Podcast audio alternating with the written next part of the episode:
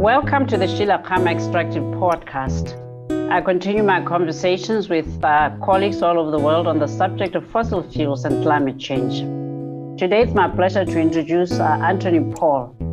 Anthony Paul is a friend and an energy and strategy advisor from Trinidad and Tobago. He supports governments in maximizing value from oil and natural gas projects. Tony is presently a senior advisor to the National Directorate of Hydrocarbons and Fuels in the Ministry of Resources and Energy in Mozambique. Tony draws from 40 years in, petrol- in the petroleum sector, working for developers and governments in Africa and the Caribbean islands. Tony, welcome to the Sheila Khama Extractive Podcast. I envy you being in the Caribbean islands. I do wish I was with you, but for now, I'll have to settle for being virtual. Thank you very much, Sheila. I am in the Caribbean, but I only just got in from Mozambique, so I'm in quarantine. But I can see the the verdant green of the Caribbean. It's great to be home. Thanks, Sheila. Lovely. So, uh, Tony, I thought I would uh, focus on discussing the notion of gas flaring uh, because from my reading, uh, it's a major contributor to uh, carbon emissions. So, may I ask you to just take us to ground zero and explain to our listeners what do we mean by gas flaring? Sure. So, most people are familiar with the term flare when they see this object in the sky that's lighting or on the ground for emergency. So, basically, a, a flare is a fire. You know, and in the case of the oil and gas industry, Flaring happens when deliberately natural gas or gases that are produced through drilling process or sometimes in refineries or petrochemical plants, gases are deliberately burnt and they're burnt at the end of a, a burner tip, which is pretty much functions like a stove tip in a, a gas stove. But typically it's remote, high in the sky, far away from people and property. So the heat and the gases don't endanger people. So that's that's typically a flare. That's what a flare is. And people associate flares with these fires that burn on and on. And there's a reason for that. There's a reason flares go on and on. And I can explain that as we go through this. But essentially, flares have a couple of purposes. One, they are there to burn excess gas that can't be used in some other way. And two, they're there as a safety measure in case there's an emergency in a refinery on an oil well and gas that is being produced needs to be vented. It's vented safely because once it goes through that chimney, that tower, it's burnt immediately. There's no need for a delay to start a fire. So the fire is already there. So it's a safety feature as well as a feature for to this, you get rid of something you don't want is that second part that people are concerned about, about. Why are we getting rid of something we don't want and causing problems? So I hope that mm. explains a little bit what a flare is. Sure. Um, sure. I mean, so when you say excess or something that you don't want, what is it in the uh, extraction of uh, oil or gas which creates excess and leads to material that for economic and production purposes isn't wanted. Right. So that's a good point. So the, the, the chemical and physical processes that generate oil also generate gas. Sometimes they're produced separately, sometimes they're produced together. More often than not, they're produced together. And they are produced in the rocks below the earth and then stored in the rocks below the earth called the reservoirs. Now, Quite often, the natural gas and oil are separated by gravity. Gas is lighter, so it goes to the top. Oil is heavier, so it goes to the bottom. But there's always some oil left in solution, some gas rather left in solution in that oil. So when that oil is produced, that gas comes to the surface and it escapes from the solution or it's separated out. Now, the reason it's flared in many cases is that oil is easy to handle. You can put it in a tank and then move it easily by a ship or some mechanism. Natural gas is more difficult to move. Now, the easiest way to move it, of course, is through a pipeline. But if you're producing, if you're producing in a place that's remote from pipelines, or where you haven't got enough gas to create a downstream demand for that gas and therefore to build a pipeline, then that pipe, that gas has nowhere to go. Now you may ask, why not build a pipeline? Why not take it somewhere? And this, this is the reality, and this is the reason there's so much flared gas. Oil is much more economically attractive to investors than natural gas. So companies would prefer to produce oil and just burn natural gas just to get the value from that oil. And that is where the problem comes in when natural gas is produced as a byproduct of oil and not captured to be used. Hmm. So, from what I, I, gather from you, then, uh, flaring is both a technique for overcoming practical uh, petroleum process and engineering uh, conditions, especially when it relates to leftover gas in oil. But it is also a commercial, deliberate, conscious decision to give preference to oil because pumping oil and selling oil is more profitable. Would that be correct? That is correct. I mean, the, the, the, the, decision to, to use that gas commercially, in other words, to capture it and put it into a pipeline, for instance, is a function of the volume, the rate at which it comes out, and the market access for that gas. In other words, is there somebody who can take that gas and use it in a power plant or in a petrochemical plant and pay the price of producing that gas and delivering it through that pipeline? So it is a commercial decision quite often. Hmm. So we, we have, uh, of course, onshore and offshore oil and gas operations. In terms of uh, the challenge from an engineering perspective and from a cost effectiveness perspective of capturing gas, does it matter whether the operations are on or offshore? Again, it comes back to volumes and distance. So deep water offshore gas is expensive to bring ashore simply because the pipelines may be far away and going through deep waters may create certain technical challenges to developing, to building and keeping that pipeline in place.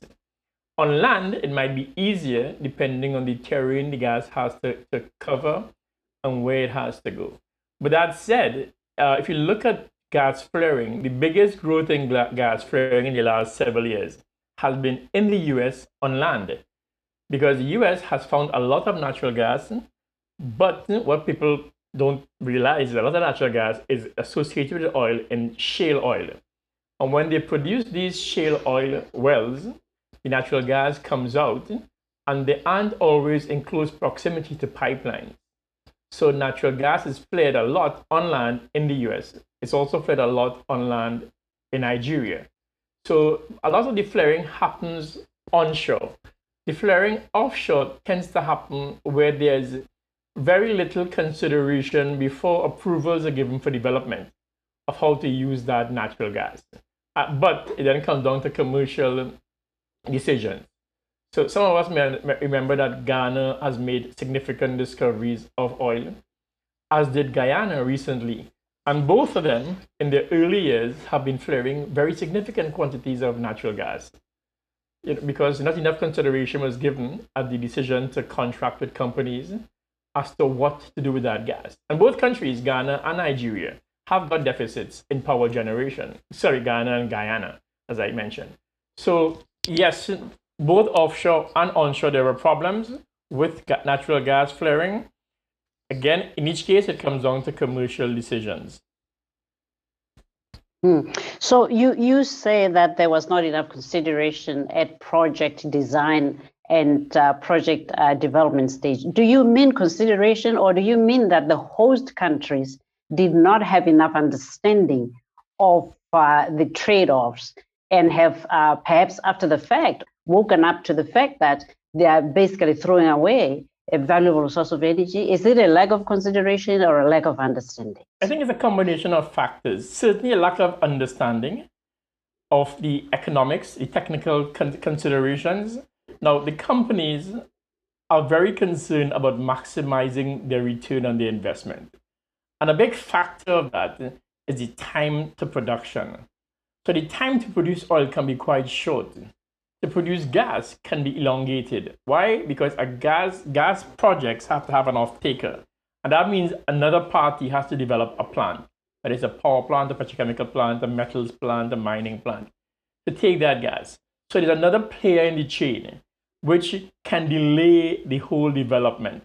So the oil companies push through the development plan very quickly, and the governments cannot have had earlier consideration or the ability to analyze both the technical aspects and the commercial and market aspects for the gas.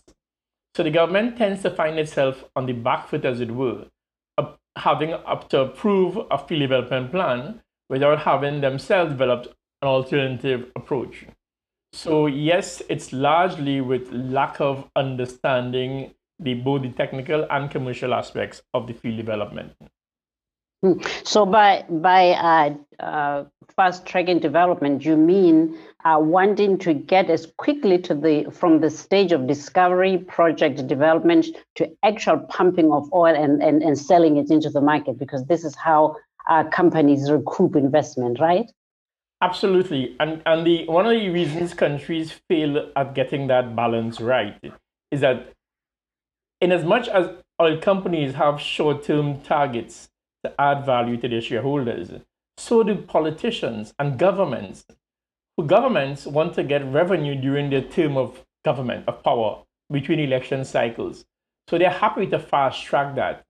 So unless a country has a really well developed legal and policy framework that kind of locks in these considerations that aren't overrun, overcome by political expedience, because you and I know governments want revenue so they can spend it and do the things they need to do. So that is the, the, the challenge that a lot of developing countries have. How do you manage that pace so that the country's benefit is not completely or mostly eroded by these two other parties who have shorter term incentives? Mm. You put your finger on it, and, and this takes me back to my earlier question of is it lack of understanding or is it lack of consideration?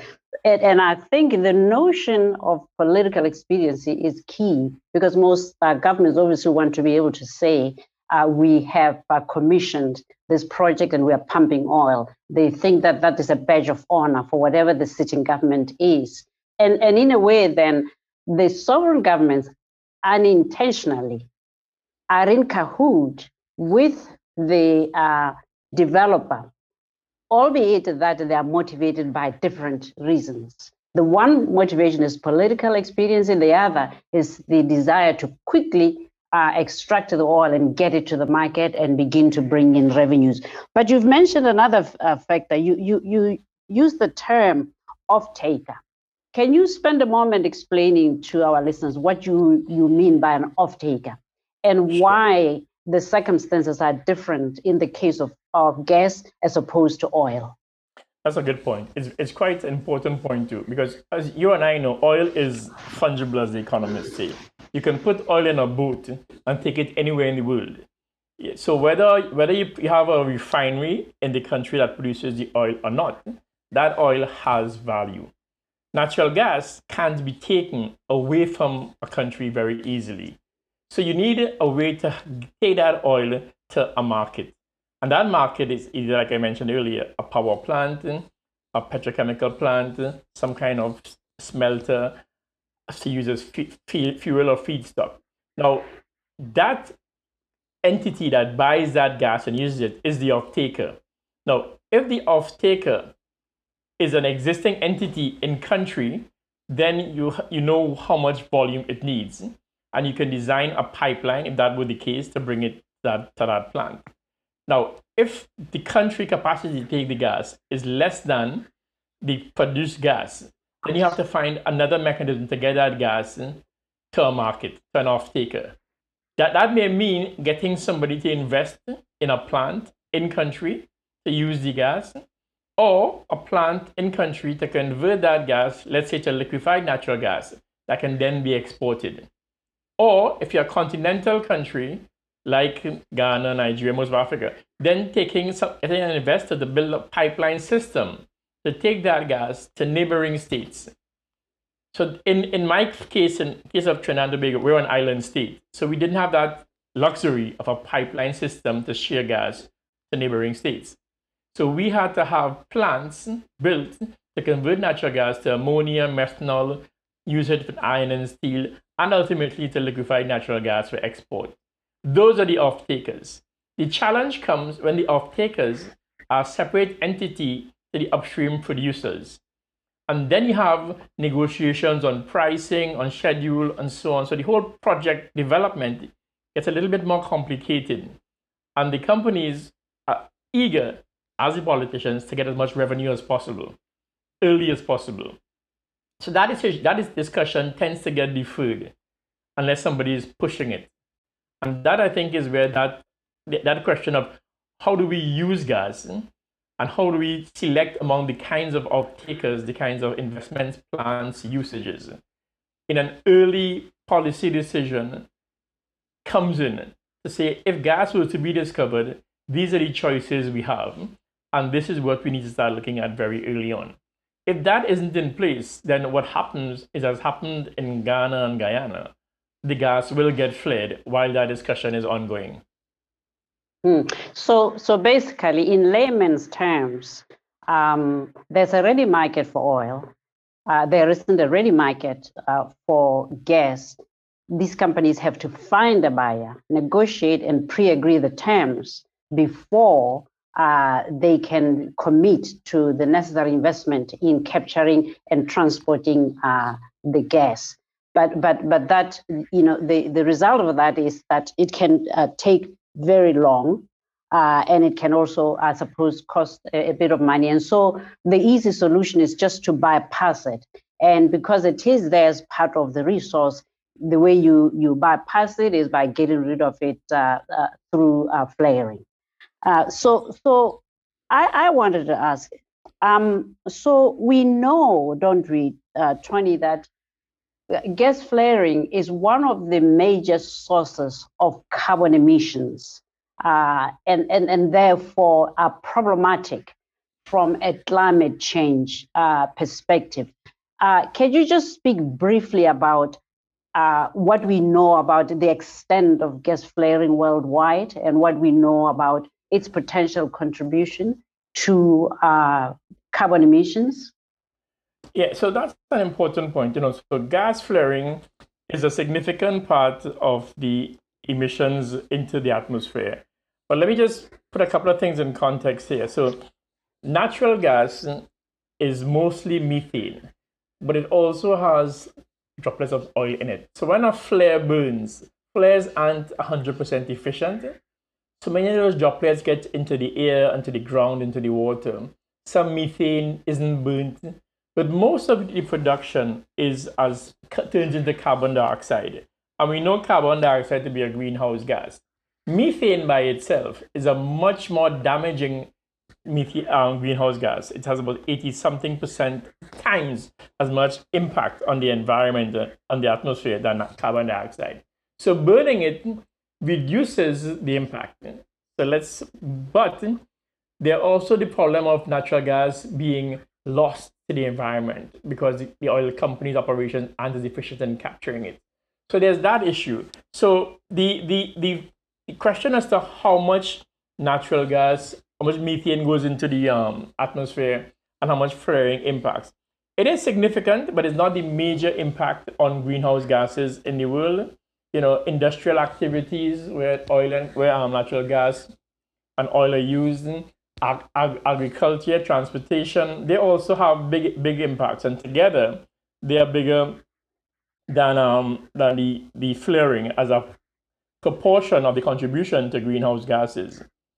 So yes, it is very big, and it can be managed, and it should be managed, but it's not the only thing that contributes to greenhouse gases. Hmm. So um, based on what we know about uh, first the potential economic value of capturing gas, especially in countries where uh, there is an, an obvious energy deficit, and, and, and also what we know about the adverse effects of uh, gas flaring. Uh, are there countries uh, major oil producers that uh, ban gas flaring outright for purposes of either one of those reasons? So yeah, so many countries have done different things, and I mean, Nigeria since 1984 has banned gas flaring, but it hasn't stopped. The political will hasn't been there, flaring has increased. Now, Trinidad and Tobago put a unique clause at that time in their laws that if you produce natural gas, you must either use it or give it to the state for free. So companies, as we know, like I said earlier, want to invest their money in oil because it's much more profitable than in natural gas projects. So the Trinidad government was able to capture that gas for free and then use that gas to develop a natural gas industry and of course remove the flaring. Now, the other thing that happens is that com- countries have in their laws or in their regulations or contracts a mechanism that says if you've not discovered natural gas, you will you must come up with a development plan to use that gas before your field development plan is approved. In other words, you must find a mechanism to develop that to use that gas.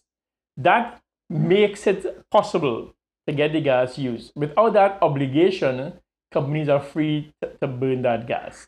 So there are ways to get um, that gas to be used, either by giving it at a cheap price or free to some, some investor, because part of the problem of making gas economic is that the cost of drilling and producing it might be expensive. If that company says, I can't invest in the rest of the money for this gas, then somebody else might. Somebody else who may have a lower rate of return who you know has doesn't have the appetite to take the risk exploration and production. So coming up with those strategies to say, fine, this gas is being produced. Let's make sure it's being used rather than burnt. And there are multiple ways to do that, as we've seen in different countries, and I'll give a couple of examples. Many countries have no flare legislation. The companies coming in know very well from the beginning how they need to operate. One way to prevent flaring, other than taking it out to an off-taker, is to re-inject it back into the reservoir underground, put it back into the in, where it came from. That is done in many places. It can be expensive, but it's often cheaper than building pipelines and taking it off. So those are three options that are in place to make sure natural gas is not wasted and mm. flared. Yeah, so so you you again put your finger on it. You use the term political will because listening to you, there are potentially a number of win-wins. You know, uh, Trinidad and Tobago were pragmatic. They said, "Well, we won't let you flare it, but if you don't want it, we'll take it for free." So so you have a situation in which the state is not forfeiting a valuable economic asset, but you also have a situation in which the state is not imposing its will on uh, an investor to, uh, you know, retain an asset that the investor does not perceive to be economically feasible. And, and, and, and certainly the, the idea of uh, providing preconditions, which is also good for managing investor expectations, to say, if you discover oil in a territory, you will be expected to do this. Uh, and, and, I think, short of uh, political will, I think solutions clearly seem to be there. And I think it's a great pity that um, not many countries, it seems, have made use of this. But uh, let's move on a little. Um, uh, relative to other substances and other emissions, uh, what is the contribution of gas to global warming? Has anybody gas flaring to global warming? Oh yes, there's several studies done, and I don't have them on top of my fingertip, but the International Energy Association, Wood Mackenzie has done some studies. Um, there's several studies. There's a group on an online, well, a, a, somebody I've met on a, an entity that does a lot of work around that, and it's capterio.com. And they they do a lot of work on globe on flaring, looking at what countries are doing, looking at what companies are doing, and measuring the impacts of different kinds of of of inputs or outputs into the environmental impact. So yes, so there's a lot of work on that, and there's there's many studies that are available online that says this is the, the impact of agriculture on greenhouse gases. As we know, agriculture creates a lot of um, methane. This is the impact of natural wetlands, for instance. So the earth produces methane. This is the impact of transportation. This is the impact of flaring. This is the impact of venting because in addition to flaring natural gas, companies also vent, meaning put it into the atmosphere as methane instead of burning it to carbon dioxide. That's not as much, but yes, that's that's out there. The UN Environmental Program has done a big program recently looking at the gap between the Paris Agreement expectations and what's happening, and in so doing, identified areas for addressing methane or using methane reduction, methane flaring reduction as a way to close that gap. So there are studies on what the output currently is and has been, and on ways to reduce those by finding ways to reduce flaring, for instance. And those have been measured. You, you made mention to the Paris Agreement. Uh, the discussions around uh, uh, decarbonization of the environment, uh, do they include uh, measures to end gas flaring? And if so, uh, how far has that conversation gone? It's it's gone quite some ways. I mean, if you if you if you listen to what the companies are saying about net zero, I mean, a lot of that is a numbers game, but part of that is reducing flaring, reducing venting, reducing ac- accidental leakages. In other words, maintaining your pipelines, your infrastructure better, so methane doesn't e- escape into the atmosphere. Methane is, like I mentioned earlier, the main component of natural gas. So, yes, reducing flaring is a big part of the conversation on reducing greenhouse gas emissions and contributing towards the targets for, for the Paris Agreement. The um, you know the developing countries and the shortage of energy. When you speak to uh, developing countries about this and the use of gas, uh, especially in Africa, what has been the response? Do, do, do you think we are moving uh, towards uh, understanding the importance of capturing this value? Are you seeing any meaningful policy change uh, in this area at all? You know, Sheila, the, the, the tragedy is people put policy on paper, but they don't always put them into action. And even when they try to do, those who are meant to make sure the policies are implemented aren't always either aren't always empowered to do it properly with the right capacity, the right tools, the right people, or not held accountable.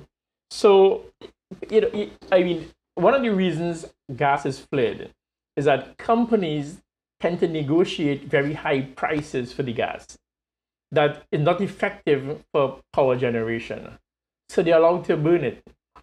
You know, and, and those are the kinds of things that had a government put in place a counterbalance of penalties for flaring that would then bring the gas, the net gas price down, that discussion will go away. So the reason companies burn natural gas, flare it, is because it is economically efficient. It oftentimes is economically efficient because there's no penalty for it being done. And it is a penalty, the penalty isn't economically sufficient to, to be a dissuader. So I made mention earlier that Nigeria had since 1984 on their books made flaring illegal. I think in 2008, when the new Petroleum Act was reinforced, that was strengthened. And companies were given, I think, two years to end flaring. That never happened.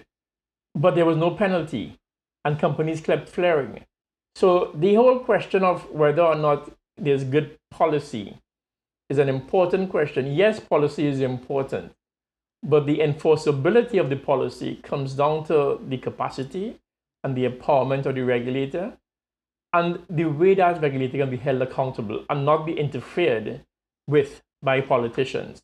Because companies know that it's quite often easier to influence politicians than regulators. And getting that, shielding a regulator from interference, I think is quite important and getting the mm. regulator the, the power to do what the policy requires it to do is often missing. Hmm.